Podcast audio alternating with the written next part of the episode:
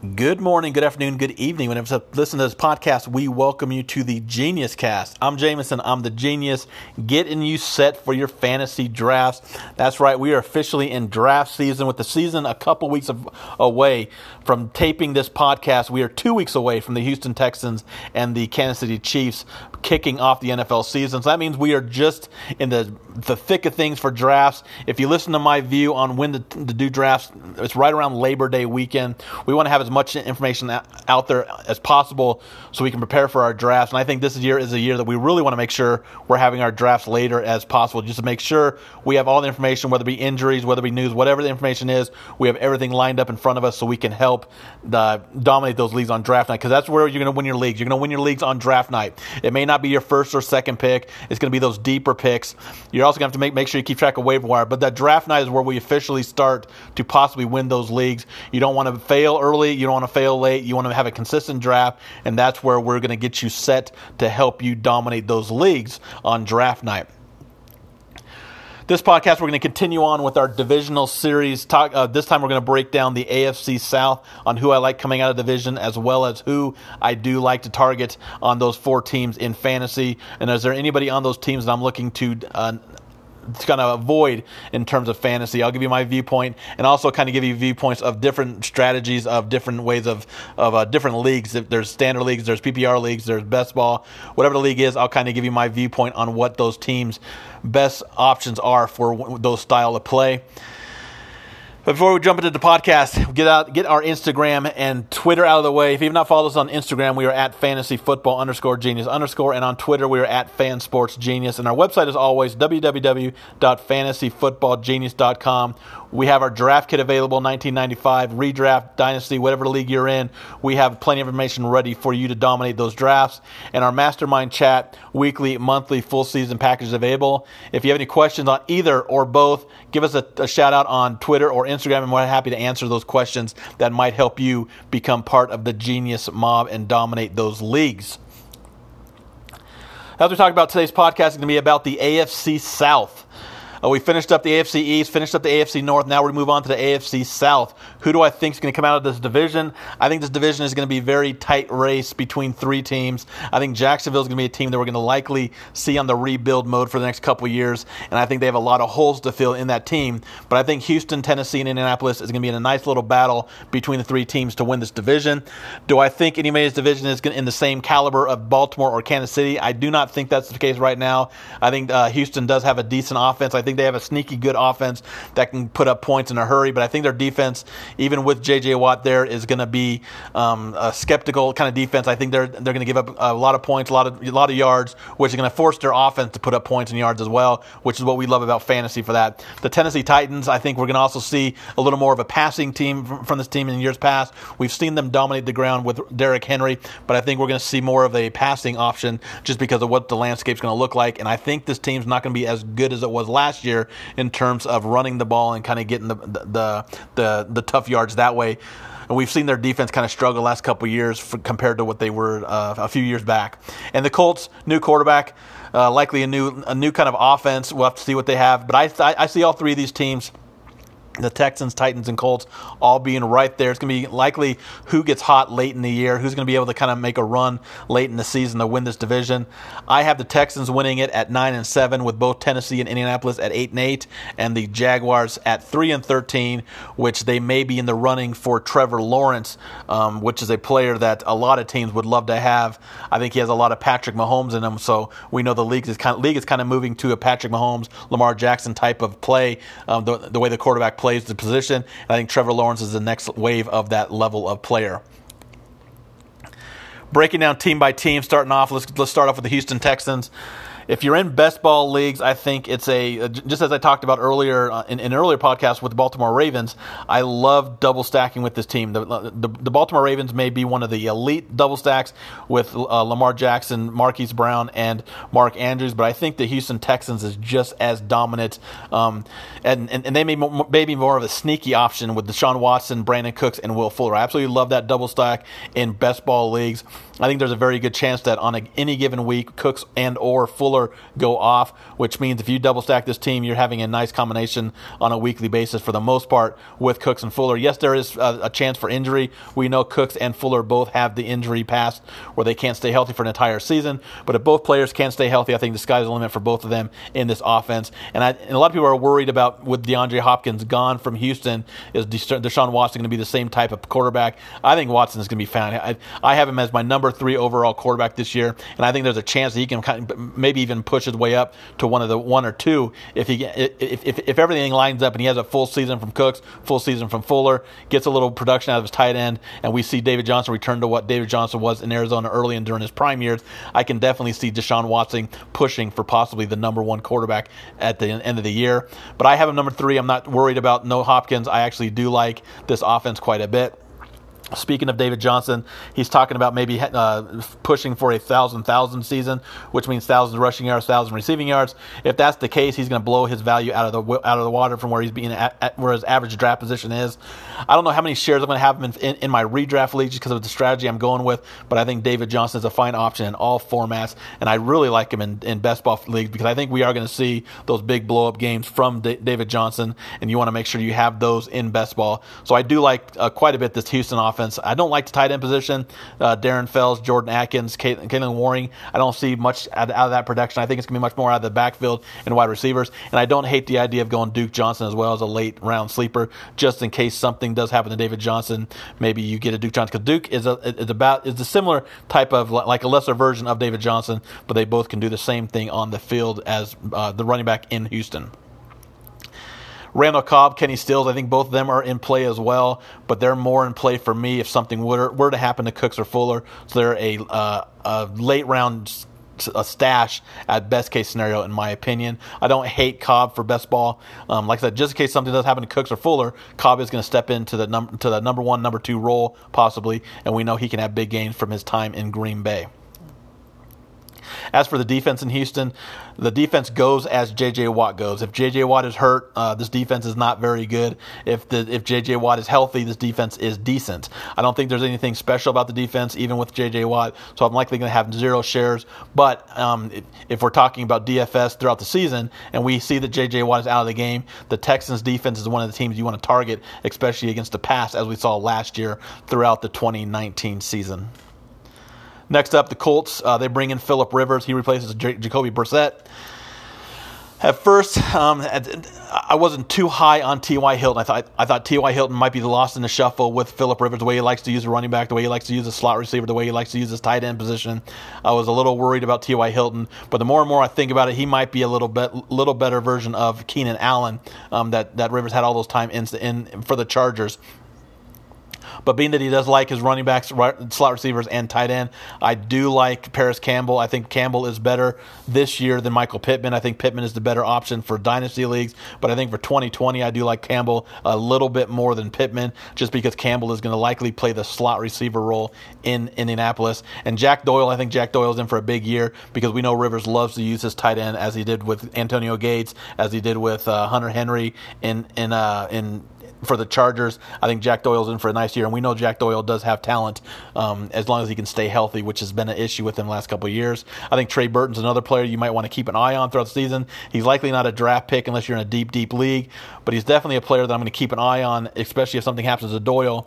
Um, Trey Burton is an option that you may, might be able to use as a bye week replacement, especially if he has some sort of a role in this offense. As for the ground game, I think Jonathan Taylor is the best of the backs, but I don't trust the amount of time he's going to be used in this offense. He's not a great pass catcher. We know Rivers loves to use running backs out of the backfield as pass catchers. That has me a little more on uh, on Nyheim Hines. Yes, he was a kind of a uh, a, a bust last year. He wasn't. He, he, didn't do quite what some thought he might do in this offense last year. But I think what, with what Philip Rivers does, I think I do like Hines this this year quite a bit as the pass catching back in this offense. And if this team is going to play from behind quite a bit, which I think they might do this year, I do think Hines might get a little more run than Taylor does. I'm just not sold on Taylor getting the workload from Indianapolis like some people think he will. He is probably the best back. Yes, he's definitely better than Mack in my opinion, but the team still wants to use Mack in the offense. We know Hines is going to have an involvement in his offense, which is going to limit the upside of Taylor, and I'm not willing to use the draft pick that he's being used in your average ADPs this year. And likely we'll have zero shares of Rivers, even though I kind of like the offense and I kind of think this offense could be sneaky, get sneaky decent this year. I'm not very high on Philip Rivers. And going back to T.Y. Hilton, the closer we get the draft, as the weeks move along, he's moving more and more up my draft board. Um, as I talked about, I was not very high on him earlier. So if you if you've not checked out my rankings, if you're part of our uh, our uh, uh, draft kit purchasers, make sure you check out our draft kits because I have upped T.Y. Hilton in my rankings quite a bit since the very beginning.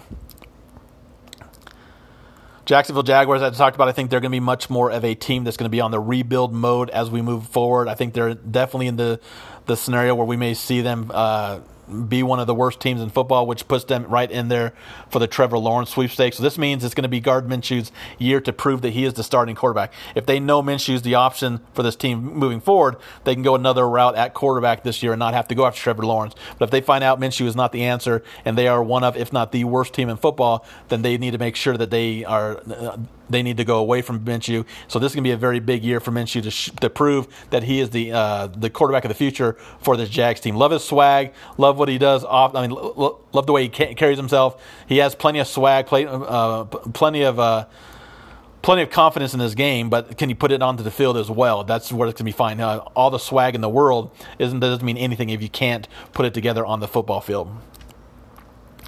Leonard Fournette, he's a player that I think we might look at as a player that might and might not be in this offense. I think there's a legit shot that he might get cut before the season starts, but I also think it might be tough for Jacksonville to cut him at the same time because of what this team needs. But I definitely think there's a shot that he might, if they can find the right person to take him off their hands, he might be a trade option before the deadline, which would open things up for Ryquell Armstead, especially as a young running back, seeing what they have in the in, in the in the young running back if they don't have Fournette anymore. And Chris Thompson there um, as, as a pass catcher, we know Jags are going to be down quite a bit. They're going to be down big. Um, they're going to be playing from behind in most games. So Chris Thompson might not be a bad option in your deep leagues as a pass catching back. Fournette, he's kind of one of those players I think is if you draft him in the third round, you're drafting for mediocre uh, for your team. I don't see a tremendous amount of upside for him. I think he's a blah kind of player for fantasy.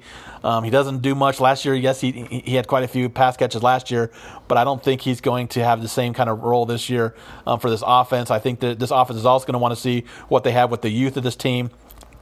So I think Leonard Fournette is a, a void for me in fantasy just because I'm not willing to use a third round pick on a player that I don't think has uh, as much upside as some of the other players that you might be able to get in the third round. If you look at like Leonard Fournette compared to James Conner, I'd absolutely love to go James Conner as, as you heard in, in the past podcast. I'm a big fan of Conner this year in 2020.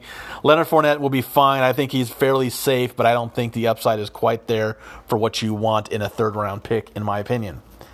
At wide receiver, DJ Chark, obviously the number one role. As for 2020, I think it's going to be Dede Westbrook, but I think eventually it's going to be Laviska Shenault.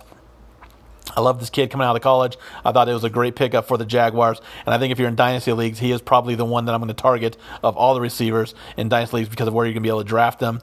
Um, DJ Chark's still going to be the number one, but I think uh, for average draft position for dynasty leagues, give me Shenault over Chark, in my opinion. And at the tight end position, I think it's Tyler Eifert uh, is, is, a decent option for best ball leagues. That's about as far as I'm going to go um, as as a late pick in in, in uh, best ball leagues because we know he does catch touchdowns. We know he catches them in bunches at times, as he did in Cincinnati. If he does catch a couple touchdowns in a game that kind of exceeds value. He's liking me in your roster. So I don't hate the idea of going Eifert late in drafts as like a third tight end in best ball. But that's about as far as I'm going to go for Eifert or anybody on the Tennessee Titans tight end position. Um, we can look at DJ Chark in all formats. We can look at Dede Westbrook as a late sleeper in PPR leagues. Um, we can obviously look at Le- Le- Shenault in PPR leagues. Um, late as a as a flyer, love him in dynasty leagues, but I think redraft leagues he might be a little iffy uh, just because I don't know what kind of. Uh, uh, is, is, it going to be Chark, Westbrook, and then Shenault? Is it going to be Chark, Westbrook, Conley, then Shenault? We just don't know the exact why. I, I, I think he has looked good, in, uh, we're hearing good things coming out of camp, but when they get playing in the game, how much is is he going to be on the field, especially to start the season? That's another question. So I definitely love him for dynasty leagues, but I don't know how much I'm going to have him in redraft leagues. I do love DJ Chark with his connection with Minshew from last year. And as a running back, I talked about, I'm not going to have any shares likely of Leonard Fournette. If he falls to the fourth round, I'll, I will take him. I think that, that, that, he won't fall to the fourth round. But other than, other than fourth round, I don't like uh, taking him in the third round, which is where he's being uh, looked at in most leagues right now. And I'm not going to have very many shares of Gard Minshew as well. I don't. I'm, I'm not sold on Minshew as the answer to this team. I think Minshew is a decent player. I think he's a um, a, a, player that can kind of get you by, but I don't think there's any upside, any um, legit future for him. I think this is going to be a team that's going to be in the uh, Trevor Lawrence sweepstakes, and that's the kind of thing that I think this team wants. Is they they need to have a player that they can see leading this team, and I don't know if that's Minshew right now, in my opinion. And then finally, we finished off with the Tennessee Titans. Last year, they were a great team on the ground. Derrick Henry, phenomenal. Um, the only thing that, that I do not like about Henry is his PPR upside is is limited. Doesn't catch the ball as much as maybe he should or or can catch the ball. Um, the team does not use him the, as a pass catcher much in in the in their games.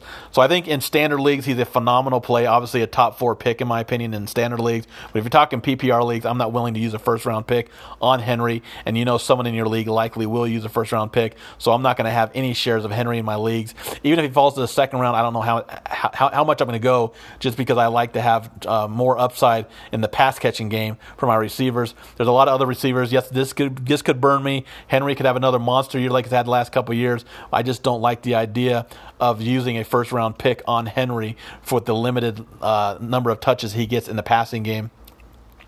And I think this Tennessee team is going to be a, a, little more of a passing team than they were last year. I think the team's going to be down a little more than they were last year. Last year they played with a lead quite a bit. Um, I think Tannehill, A.J. Brown, Corey Davis, and Jonnu Smith are all in play in all formats. A.J. Brown is uh, uh uh, a, a, star in the making. I think he's going to improve on what he did last year as a rookie.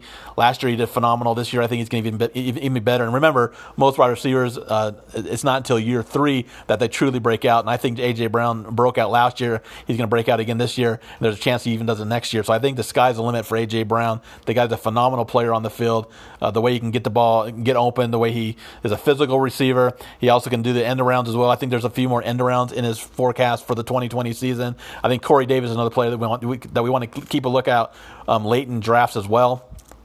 And absolutely love Jonnu Smith, especially if uh, if he's going to be one of the later tight ends taken.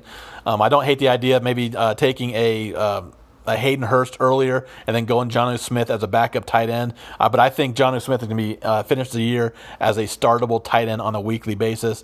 And Ryan Tannehill, I think Tannehill is going to be a sleeper tight end as uh, quarterback as well. Uh, Tan- Tannehill is going to be a player that maybe a lot of people don't want to draft because of this offense. But as I said, I think the Tennessee Titans passing game is going to be a little more improved than it was in 2019. 2020 is going to be a little more of a passing team for Tennessee, in my opinion. If we're looking at a best player in this division, is most likely Deshaun Watson, but uh, but it, as my rule, I don't like to put that uh, for a quarterback position. I like to pick a running back, wide receiver, or tight end. I think it's uh, AJ Brown. I think AJ Brown is the it's going to be the best player in this division. I think AJ Brown has top five wide receiver upside if everything goes his way. I do have him as a top, I think, 15 play this year in my rankings. Absolutely love AJ Brown this year, and I think the upside is through the roof for Brown with this offense with uh, with Ryan Tannehill. So I have AJ Brown as my top player in this division. You can give it maybe to Will Fuller if he stays healthy for the entire season in Houston because we know he has a tremendous upside. Uh, he has a tremendous connection with um, Deshaun Watson, but due, due to his past history of health, I give the my top play to AJ Brown of the Titans for this division. And as for a uh, maybe a bust of this team. I'm going to stay with the same team, and I'm going to go with Derrick Henry. I think where you're where you're going to be taking Henry in drafts, he's not going to return the value that you would want out of a first round pick. And all that has to do with his limited pass catching abilities. If this team's not playing with his, uh, with the lead as much as they did last year, maybe those carries are dipped down a little bit. Maybe Darrynton Evans steals a few carries here and there. Maybe AJ Brown steals a carry here and there on the end arounds.